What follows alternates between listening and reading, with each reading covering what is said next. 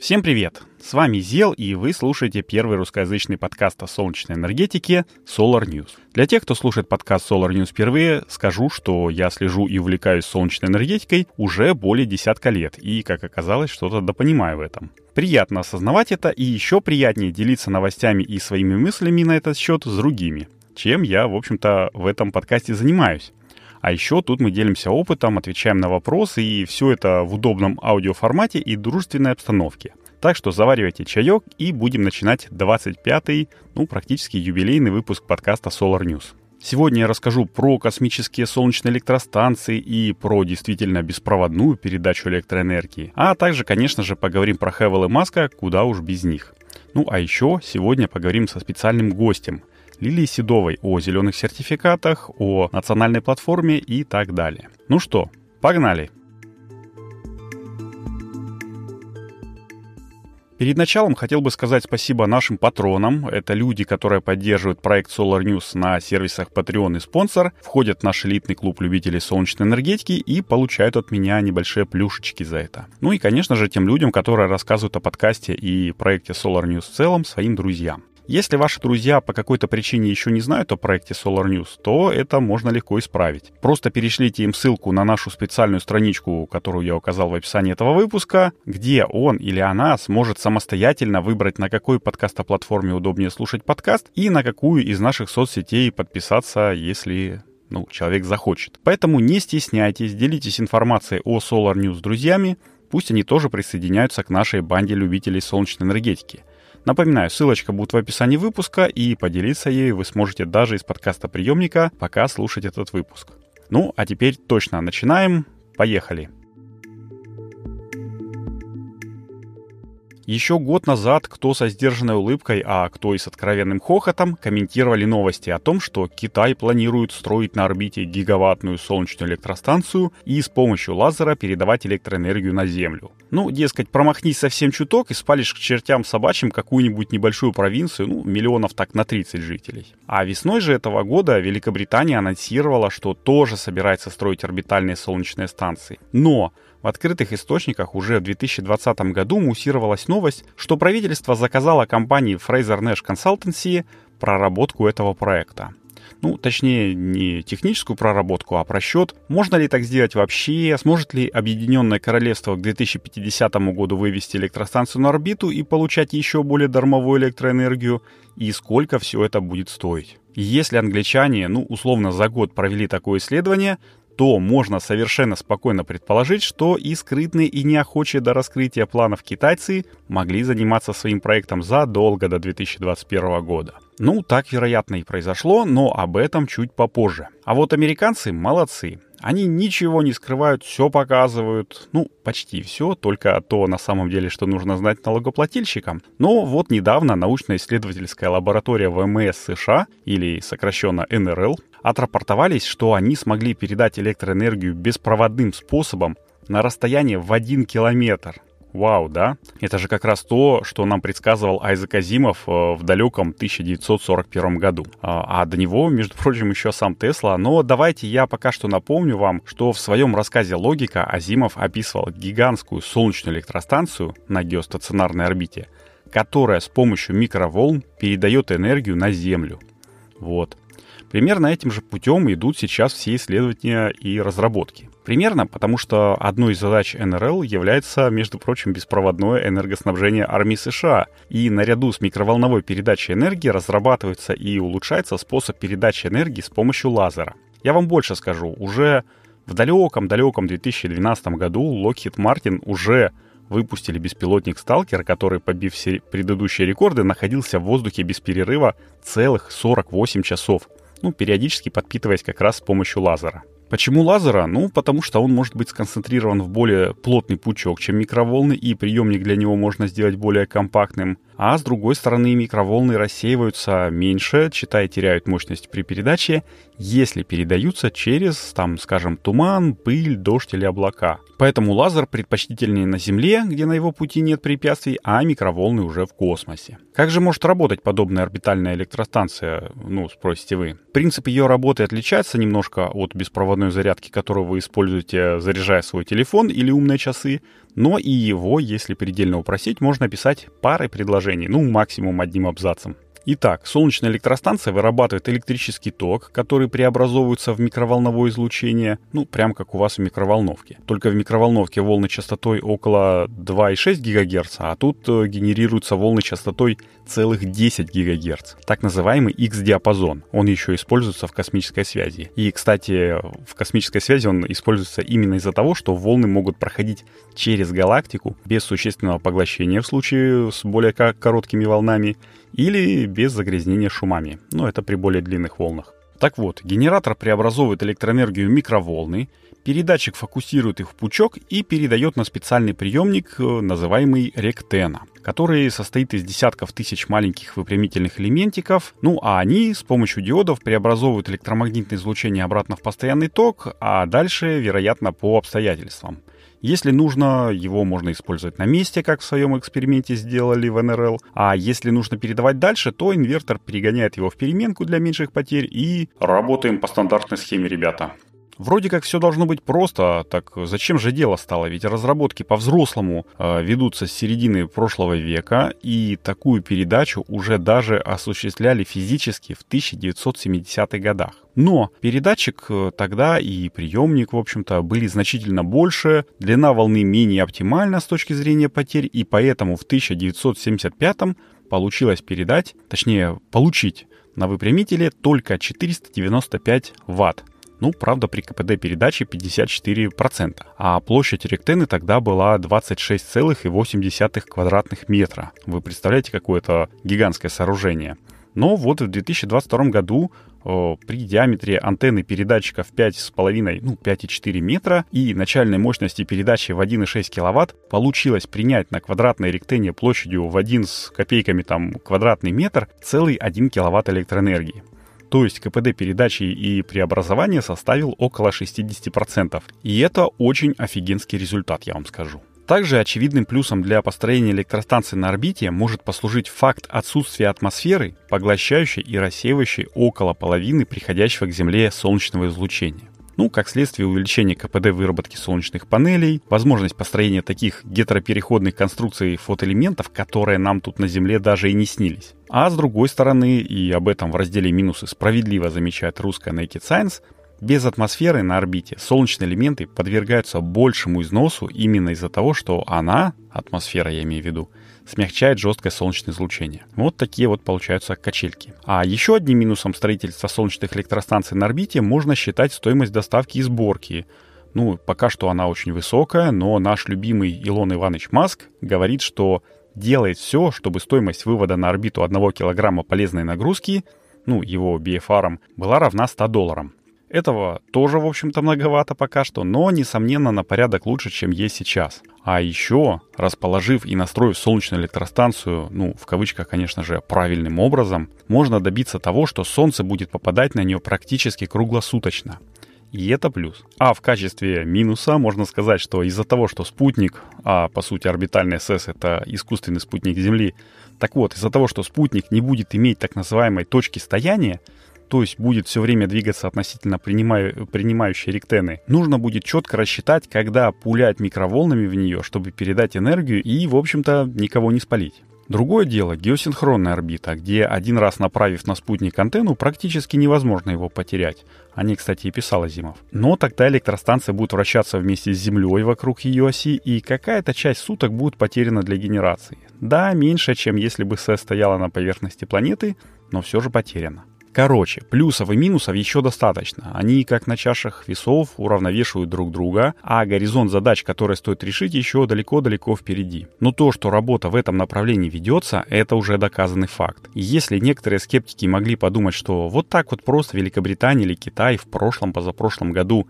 за год провели по-быстрому изыскания и расчеты и решили, что космическим солнечным электростанциям быть, как говаривал Петр I, то спешу вас расстроить. Читал я один документик, в котором говорится, что первый удачный эксперимент по беспроводной передаче электроэнергии был зафиксирован еще в 1963 году. Тогда в лаборатории Спенсера, это США, передали 100 ватт энергии на дистанцию в 5,5 метров. Уже через год автономный вертолетик э, с таким вот приемником-передатчиком продержался в воздухе целых 10 часов, подпитываясь от источника микроволнового излучения, находящегося на расстоянии уже 15 метров. Ну а в 1968 году в НАСА уже была полностью сформирована концепция орбитальных солнечных электростанций. И именно с этого времени ведется целенаправленная работа по внедрению этого плана в жизнь. Во как! Но не только США работают над тем, чтобы создать орбитальную солнечную электростанцию, и мое мнение, что это всего лишь вопрос времени. Сильно углубляться в размышления не будем, а тут вот уже и до сферы Дайсона недалеко, а это все-таки уже вотчина Антона Позднякова. Но ссылку на статью по истории беспроводной передачи электроэнергии я приложу в описании. Если что, читайте, там очень интересно. А еще, кстати, научно-исследовательская лаборатория ВМС США, про которую я говорил в начале – разрабатывают известную всем геймерам магнитную пушку Рельсотрон. И это именно они 65 лет назад разработали и успешно запустили первый спутник Земли с солнечными батареей «Авангард-1». А, подробнее про него я рассказывал в 21 выпуске подкаста под названием «История солнечной энергетики». Его можно переслушать или порекомендовать друзьям. Мне кажется, очень удачный исторический выпуск получился. Ну, а мы пока погнали дальше. Коротенькая новость одной строкой, пока не ушли далеко от космоса и Маска. Многие знают, что Илон Иванович поставляет в Украину, где сейчас ведутся боевые действия, свои спутниковые тарелки системы Starlink. Сначала это делалось в качестве гуманитарной помощи, э, так как инфраструктура связи где-то была повреждена, где-то совсем разрушена. Но, как говорится, не было бы счастья, да несчастье помогло, ну, если можно так сказать, в сложившейся ситуации. Итак, 27 апреля 2022 года в Украине зарегистрировано представительство Starlink, компания Starlink Ukraine. И теперь спутниковый интернет может купить себе любой желающий за 499 долларов саму тарелку, плюс 99 долларов годовая подписка. Украина находится на такой широте, где проблем с современным количеством спутников, ну, быть не должно. Ну, я имею в виду с покрытием интернета. И это даже не главное.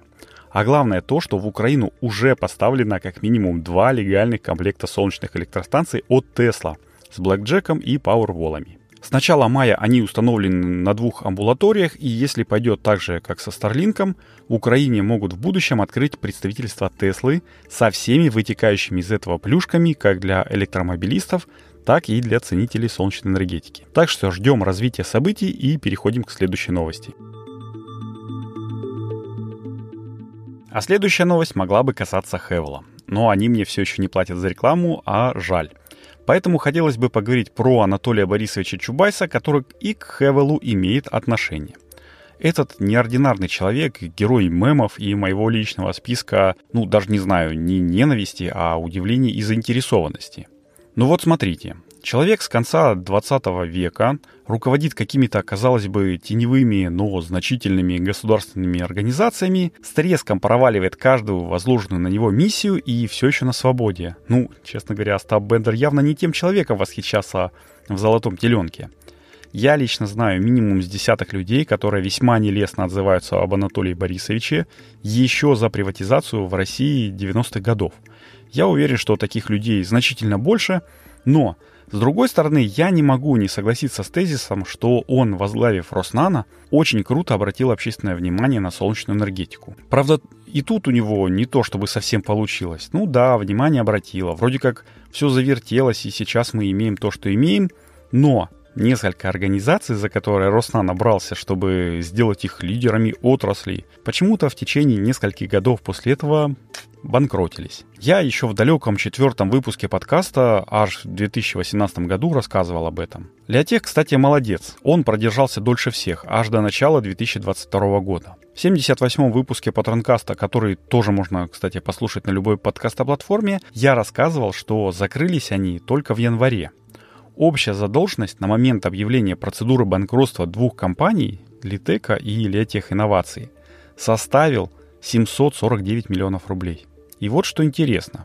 В середине марта 2022 года Анатолий Чубайс резко увольняется со всех, ну, по крайней мере, значимых должностей. И из Роснана уходит, и из АФК-система, и с электрозавода, и даже перестает быть спецуполномоченным президента по вопросам устойчивого развития и уезжает из России. Ха! Почему?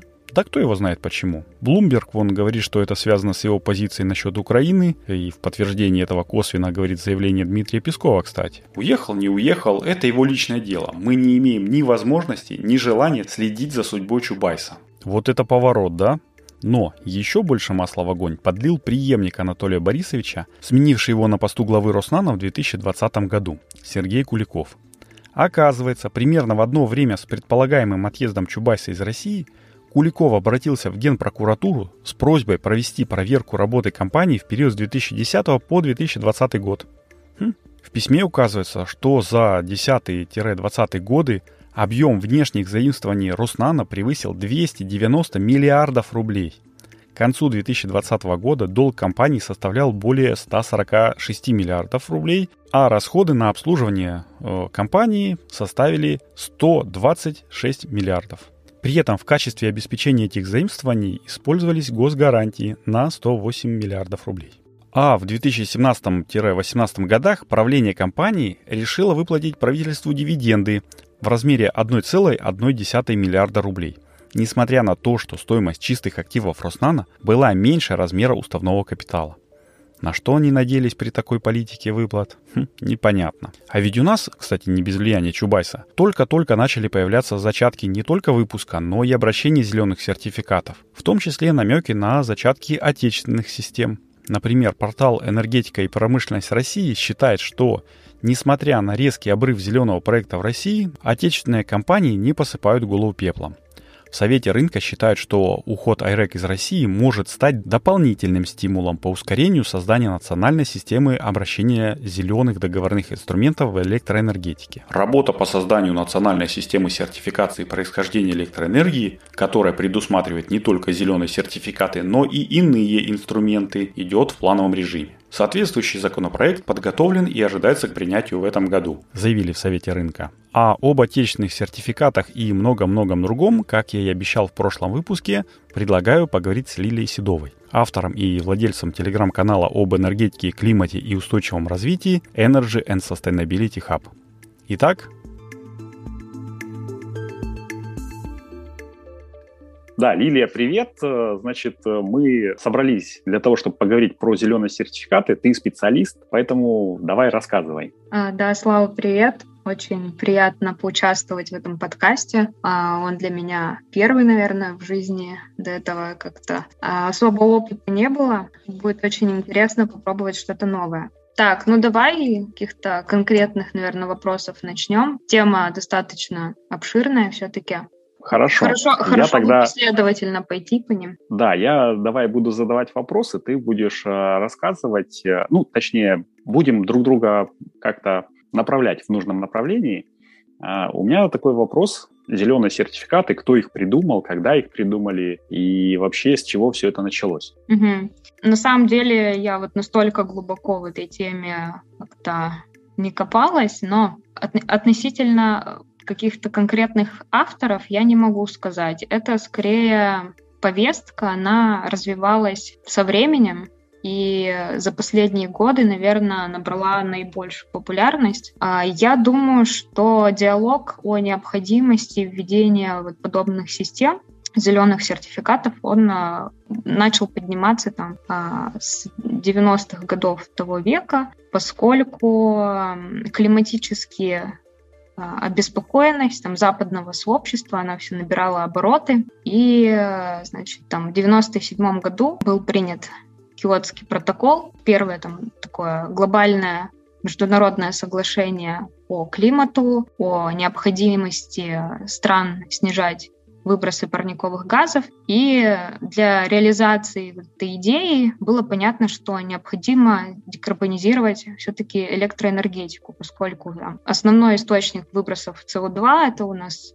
все-таки энергетика, и необходимо было придумать какие-то механизмы стимулирования чтобы потребитель мог использовать чистую энергию, чтобы сформулировался спрос на эту чистую энергию со стороны там, крупных предприятий, и чтобы это могло как-то отрасль возобновляемой энергетики вообще подстегнуть на рост. Вот. Ну и а. после ратификации там, в 2005 году, я думаю, эта тема потихоньку-потихоньку все больше набирала обороты и пришла вот с Запада потихоньку перешла и на другие страны, включая Россию. А кому это больше нужно? Это нужно больше потребителям или это нужно больше тем, кто эту ну, энергетику делает. То есть, условно говоря, а, вот эта вот э, декарбонизация, она кому более выгодна? Ну, вот эти вот э, система договоров, ну, кнут и пряник, это можно назвать? Или это такая полностью добровольная такая штука, где никто никого не заставляет? Хочешь, э,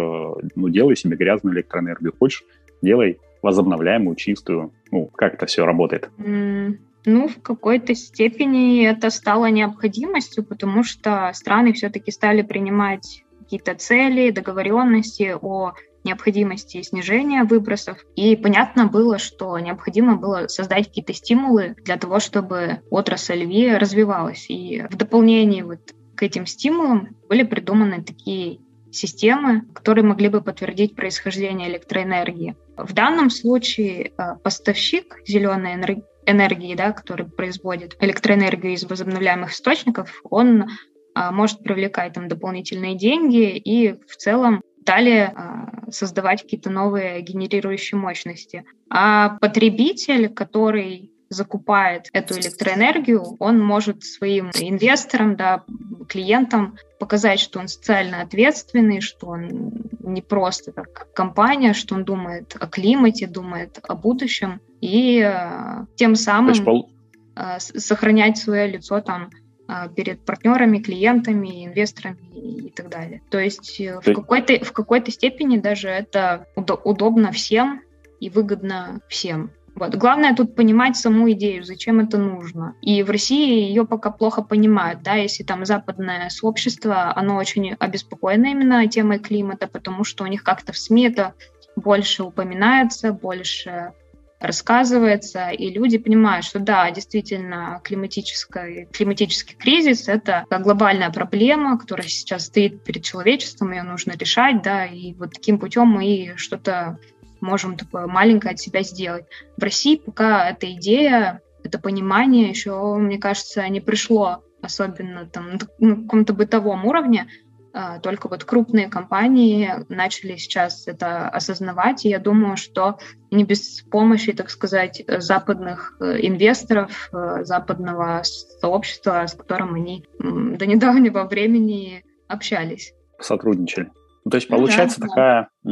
ну, как бы круговая порука небольшая, ну, как назвать, не круговая порука, но инвесторы заставляют, бизнес задумывается. А если не заставлять, ну, обычных людей, условно говоря, то они считают, что после нас хоть трава не расти, да? Ну, кто-то считает так, кто-то считает иначе, да, то есть бывают компании, э, лидеры которых действительно обеспокоены этой темой, и они становятся первопроходцами во внедрении возобновляемых источников энергии в процессы компании.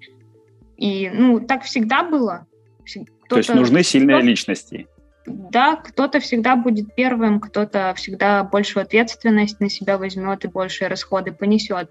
А далее уже другие компании будут подключаться, когда они поймут, что ага, да, это для меня тоже выгодно, я, я вижу, что и другие тоже начинают к этой системе а, подключаться, к этой идее, и что это достаточно привлекательно для там, хорошо для инвестиционного климата, то есть почему бы и нет. Вот. Mm-hmm. Ну и в какой-то степени это произошло еще из-за ну, даже не в какой-то степени, благодаря распространению ESG-повестки в целом в сфере да, крупных компаний. А можешь э, поподробнее рассказать, что это такое? Потому что меня тут знакомый спрашивал, ну что mm-hmm. такое ESG, а я вот, э, в общем-то, и не смог сказать толком. Я говорю, я знаю только про возобновляемую энергетику, могу тебе рассказать в этом плане. А вот глобально, что такое ESG, э, не смог. Так, в двух словах э, можешь объяснить? А, ну, в принципе, то есть, как я упомянула, если раньше компании больше соревновались между собой там по, по показателям финансовым, да, у кого там больше там чистая прибыль, у кого там какие-то показатели эффективности хорошие, то далее после 2015 года, да, после принятия Парижского соглашения, после принятия целей устойчивого развития ООН, начала распространяться вот активно ESG-повестка, которую, приверженность которой подтверждалась через как раз-таки э, нефинансовую отчетность э, по параметрам различным ESG. А, Социальным. Как ESG переводится, то есть и а, в аббревиатуре это environment, то есть окружающая среда, то есть какие-то действия, направленные на экологию, а, на решение климатических вопросов, на снижение выбросов, S social, какие-то да, социальные действия компании, да, то есть ну, там равенство, равная оплата труда, например, взятие на работу в компанию э, людей с ограниченными возможностями, там, слабовидящие, инвалиды и так далее. Mm-hmm. Ну и governance — это больше связано с управлением, то есть насколько там все прозрачно, без коррупции и так далее. Вот. И в, в России, как правило, буква G, она подводит... Отсутствует. Ну, она подводит компании, скажем так. Особенно вот это почувствовали вот, после недавних событий, когда рейтинги российских компаний начали снижаться вот, в основном из-за нее. Угу. Понятненько. Так, а тогда давай поговорим про нашу отечественную, ну, условно назовем это представителя аватара вот, э, глобальной э, вот этой вот энергосистемы IREC, которая есть, существует в мире. И вообще, ну, наверное, может быть, ты знаешь, сколько организаций, там сколько стран входит, э, так если глобально, в эту систему, то есть она реально глобальная, или там есть какие-то страны, которые более активно поддерживают, есть, которые менее активно поддерживают. Что скажешь? А, в систему IREC ты имеешь в виду, да? Да. Ну, на данный момент, насколько я помню, там 35 стран входят в в эту систему. IREC, они вообще были изобретены, да, там, продвинутые международной там, некоммерческой организацией, а, которая имеет право наделять определенные организации из разных стран, ну, а, аккредитовать их, чтобы они могли uh-huh. быть эмитентами вот этих айреков в каждой конкретной стране. В России это была ассоциация цель номер семь до недавнего времени, да, пока там айрек из России не ушел. Я думаю, что в России, поскольку спрос на зеленую электроэнергию был все-таки больше от иностранных инвесторов, чем а, исходя из там внутреннего какого-то спроса, то решили вот протестировать а, вот эту международную систему а, IREC и в нее включиться. Потому что ну, там уже система была сложена, платформа какая-то подготовленная была, то есть все было готово. Разговоры же еще шли о том, чтобы создать национальную систему а, вот этих зеленых сертификатов в России, но до нее все как-то не могли дойти.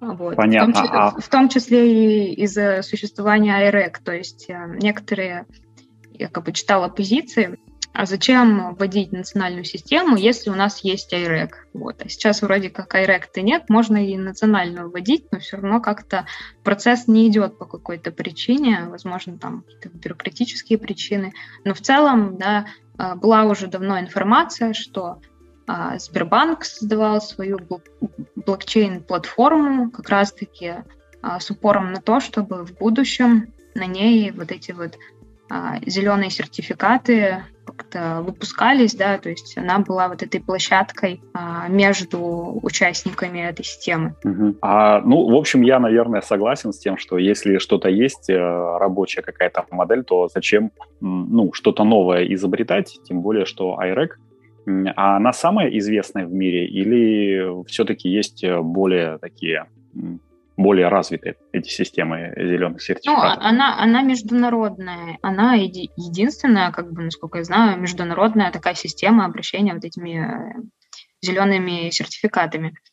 Есть еще mm-hmm. национальные системы, которые существуют там в США, в Европейском Союзе, еще в некоторых других странах, в Японии вроде бы. Они инициированы были там, национа- на национальном уровне государством, полностью там автономно со своими правилами. А, То есть вот. там можно и айреки покупать, и местные национальные, если тебе не нет, нужно международного нет, признания? Я, я думаю, нет. Все-таки, если у тебя национальная, то ты полностью работаешь э, на ней.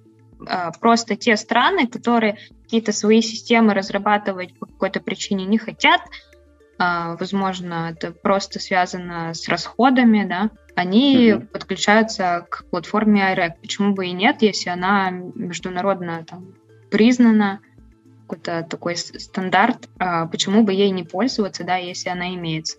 Вот. Понятно. А если говорить еще, кстати, об особенностях, то iRec, а, насколько я помню, они сертифицируют исключительно электроэнергию, которая производится там от э, ветра, солнца, э, гидро и других там возобновляемых источников. В России То же есть, да, э... при создании вот этой национальной системы были такие речи, что а, мы можем включить в чистую энергию также еще и энергию Атомную. А, атомных станций, да, и опять же, если она будет разработана, да, вот в этом соответствии, будут ли ее там другие страны признавать, непонятно.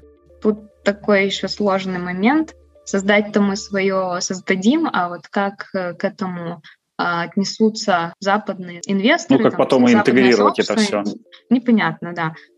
Потому что им может какие-то моменты не понравятся, и э, засчитываться это, эти сертификаты не будут на международном уровне. Ну, насколько я слышал, в Европейском Союзе, э, сейчас как-то доктрина там называется, забыл это слово, в общем, э, хотят э, немножечко изменить э, и включить газ тоже в, в чистое, ну, в чистую энергию, да, ну, в энергетику. Либо, либо вот так. Но энтузиасты этого не хотят, и там самый большой какой-то пенсионный фонд, по-моему, польский, сказал, mm-hmm. что, ребята, мы против этого, и если вы это введете, то мы там будем, ну, от вас э, убирать свои активы, а mm-hmm. он действительно там очень большой, и в общем-то, к нему прислушиваются пока что.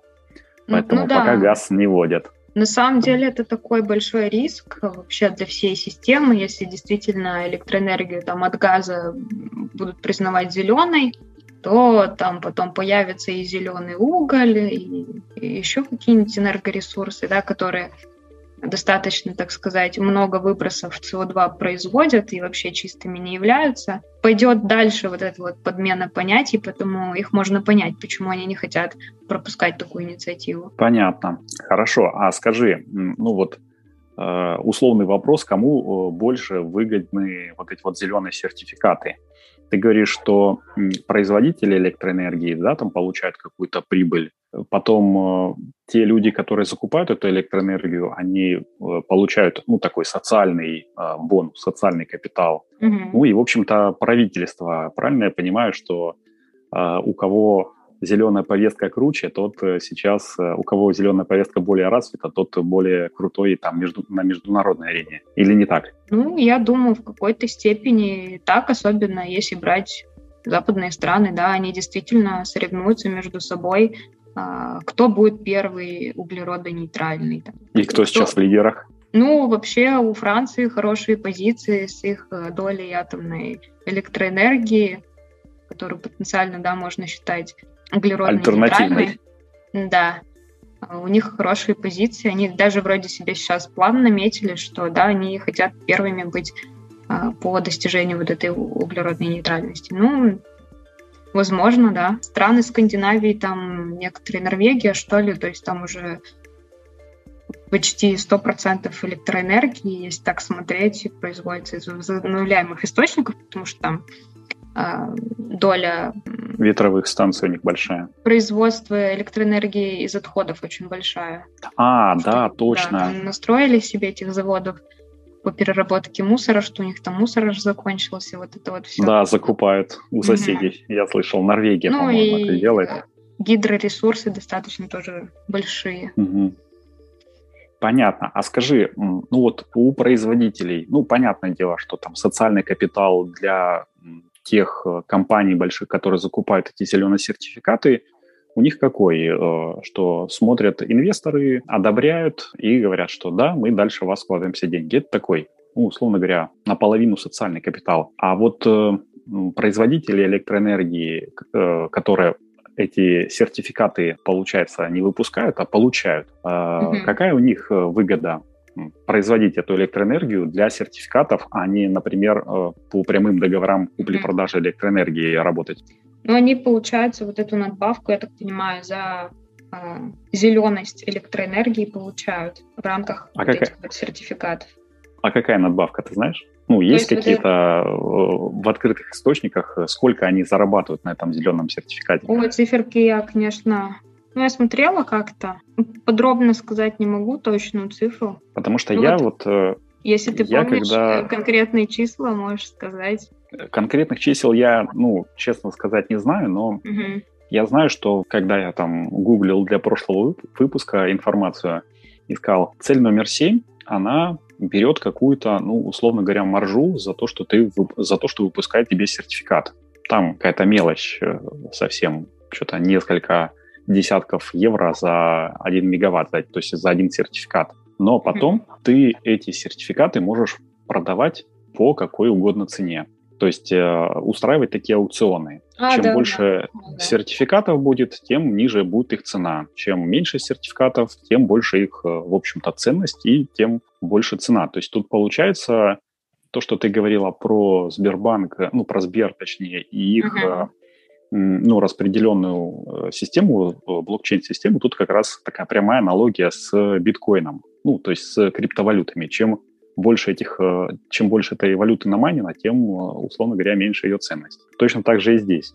Поэтому я, когда искал информацию для солнечного палантира, то есть я рассказывал про то, что одна из компаний э, подконтрольных Эвелу значит, разрабатывала систему управления для своих солнечных электростанций, ну и заодно э, случайно нашел то, что они, мягко говоря, барыжат э, зелеными сертификатами, то там какие-то гигантские суммы указывались ну, на покупку этих сертификатов, но что-то цены я не видел. Цена там э, варьировалась только начальная. По-моему, это было 5 рублей за мегаватт. То есть это очень немного, небольшая такая надбавка. Ну да, она не очень большая, да, вот я тоже помню. Что... То есть в основном, э, в основном вот эти вот производители зарабатывают на том, что продают электроэнергию э, ну, в общую сеть. И такая небольшой приятный бонус э, вот эти вот зеленые сертификаты. Ну да, поддержка отрасли в какой-то степени. Ну вот, а, кстати, я когда статью писала для канала своего про IREC, а, у меня там в конце вроде упоминалось это, что а, во всех странах, да, вот эти системы, они разные, и если брать международные отчеты, смотреть по политике в области возобновляемых, ну, возобновляемой энергетики, там как раз-таки вот эти зеленые сертификаты, они указаны как механизм стимулирования ВИА, и вообще, там, когда ученые там, исследователи потом проводят какие-то свои наблюдения за реализацией вот этих политик раз, раз, различных. Некоторые говорят, что да, в некоторых странах вообще этот механизм, он не особо что стимулирует, и он не особо действенный. А в некоторых странах, наоборот, он работает. То есть все очень сильно еще зависит от страны, в которой вот это, это, эти механизмы внедряются. И в зависимости, да, от каждого конкретного случая будет эта эффективность, не будет. Дополнение, возможно, с какими-то другими политиками, а, она будет больше, в дополнении с другими меньше. Вот. Mm-hmm. Например, в одном там отчете говорилось, что данные, данная система сертификатов, она очень хорошо себя показывает в купе с национальными либо региональными целями по достижению а, определенной доли ВИА к какому-то конкретному году. А, например, там в каком-нибудь штате США приняли цель к 2030, например, году достичь доли ВИА, там, например, ну, 35% пусть будет. И в какой-то степени у компаний из этого региона, из этого штата а, есть необходимость в покупке вот этих сертификатов, чтобы сделать ну, чтобы эту переход. политику да. превратить в да. жизнь. Да, это штат э, Калифорния. если я правильно понимаю, они там совсем хотят на 100% ВИЭ перейти. Ну да, Калифорния-то они вообще молодцы, впереди планеты всей. И у них там даже э, дом нельзя построить и ввести mm-hmm. в эксплуатацию, ну, условно да. говоря, если у тебя там нету солнечных панелей mm-hmm. или какого-нибудь э, солнечного водонагревателя. У, не, у них да. самые э, вот эти строгие стандарты при строительстве по энергоэффективности, плюс сейчас еще добавились вот по возобновляемых источников энергии. Поэтому э, строителям там, конечно, не очень легко, но это и какой-то конкурентный бонус для них, мне кажется. То есть, э, как я смотрела как-то интервью одного, э, кстати говоря, предпринимателя с русскими корнями, они как раз-таки в Калифорнии строят дома с использованием 3D-технологий, 3D-принтинг. Mm-hmm. И вот он как раз-таки про это рассказывал, что достаточно тяжело а, соблюдать там все вот эти стандарты, но поскольку спрос на такое строительство в Калифорнии очень большой, а, они, конечно, делают все, чтобы их дома были энергоэффективными, там солнечными панелями, что-то они там Tesla Powerwall ставят себе и ну, другие различные инновационные экологические э, штучки.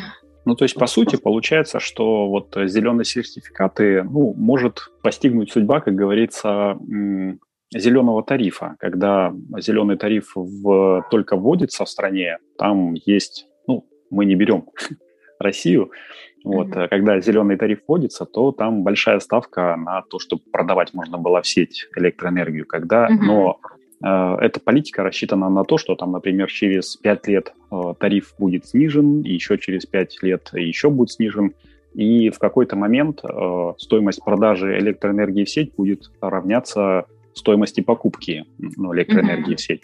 Ну, или даже, может быть, чуть ниже. Насколько я знаю, в, а, в Германии уже там примерно там приравнялись эти цены зеленого тарифа и э, покупки электроэнергии. Ну, то есть это такой механизм, когда он необходим для того, чтобы народ привык к возобновляемой энергетике, да. привык к ESG-повестке вообще, в принципе, а потом можно потихонечку отменять.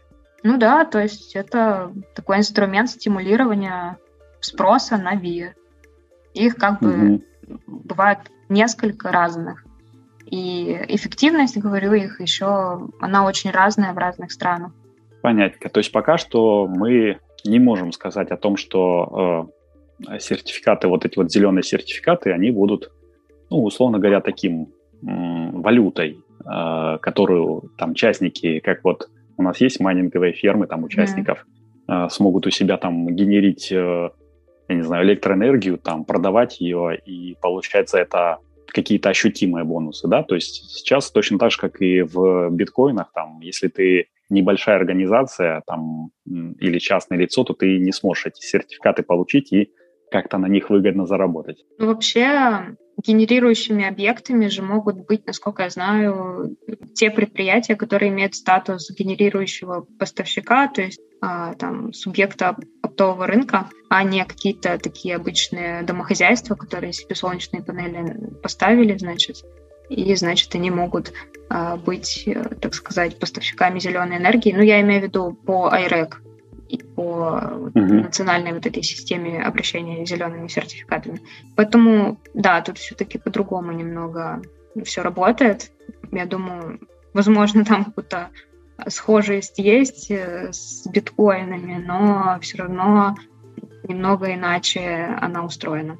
Понятно. То есть пока у нас э, не поменяется законодательство в сторону того, чтобы ну, больше помогать там э, частникам, я сейчас частников имею в виду, пока у нас частники могут э, продавать только по ценам оптового рынка, то есть закупают они электроэнергию из сети по ценам розничного рынка, там, например, 6 рублей, а продают по полтора рубля, то у нас э, ставить себе солнечные панели, ну, не то чтобы супер выгодно в плане коммерциализации. И вот то, о чем ты говорила, вступает э, в силу национальная ну, такой национальный колорит, и для полного перехода на возобновляйку нам еще ну, в России жить и жить. Ну, хотя э, продвигали же какую-то идею что хотели субсидировать а, как-то вот эту вот покупку микрогенерации, да, этих станций солнечных, маленьких ветряков для населения, чтобы население активнее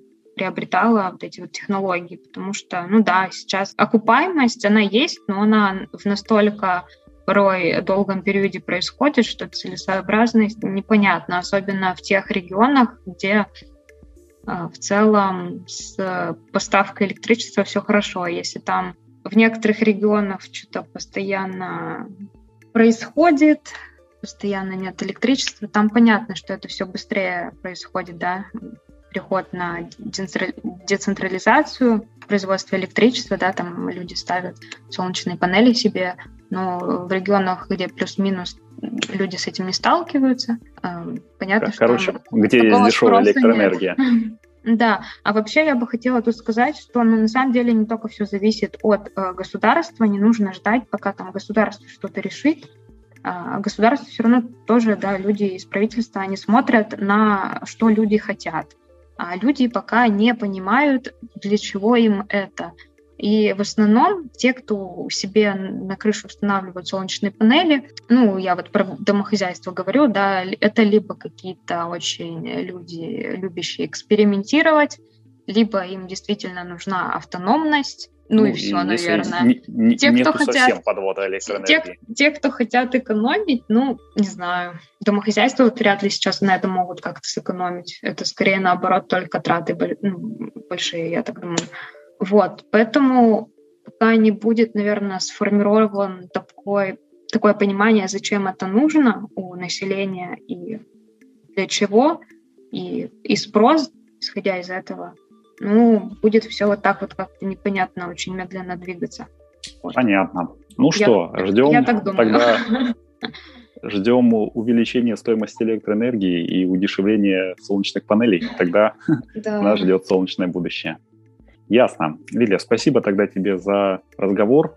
Ссылку на твой канал я приложу в описании. На пост, про который ты говорила, угу. тоже она будет. Да. Вот. Ну и надеюсь, что то, о чем ты говорила, что нам нужно больше, ну, такого не просветительских проектов, но просто больше рассказывать людям э, о возобновляемой энергетике, о ESG-повестке, для того, чтобы они понимали, как э, это делается и зачем это нужно конкретно для них.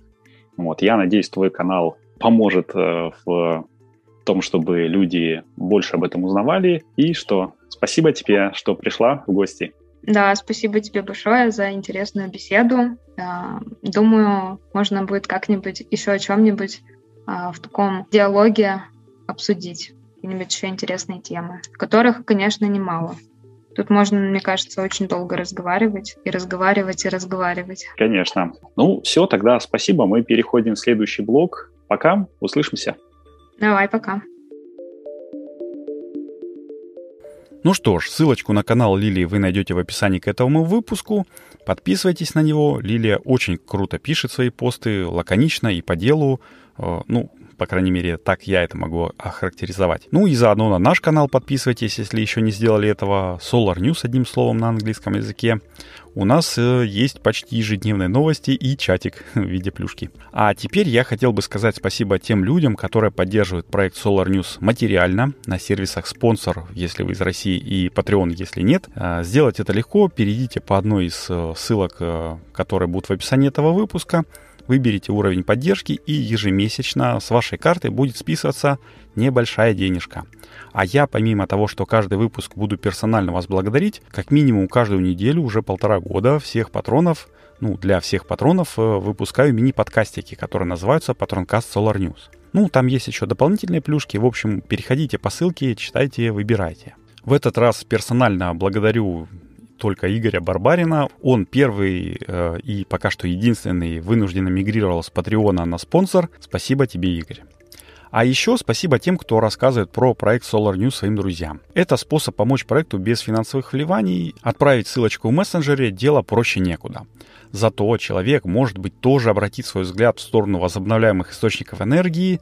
Ну, это будет приятно и вам, и другу, и, в общем-то, мне. Ссылочка на страницу, где собраны все наши ресурсы и социальные сети, тоже очень простая. И я тоже оставлю ее в описании. Ну и, конечно же, не могу не сказать о том, что для того, чтобы подкаст прилетел в уши большему количеству любителей солнечной энергетики, я прошу вас рассказывать о нем вашим друзьям. Если вы еще не поставили ему оценку в Apple подкастах, Google подкастах и других местах, э, то сделать это. И, может быть, написать какой-нибудь коротенький комментарий. Это здорово помогает подкасту продвижения, а мне приятно почитать комментарии и ответить на них в следующих выпусках. Вот, ну, таким был 25-й выпуск подкаста Solar News. Подготовил и провел его для вас я, Зел.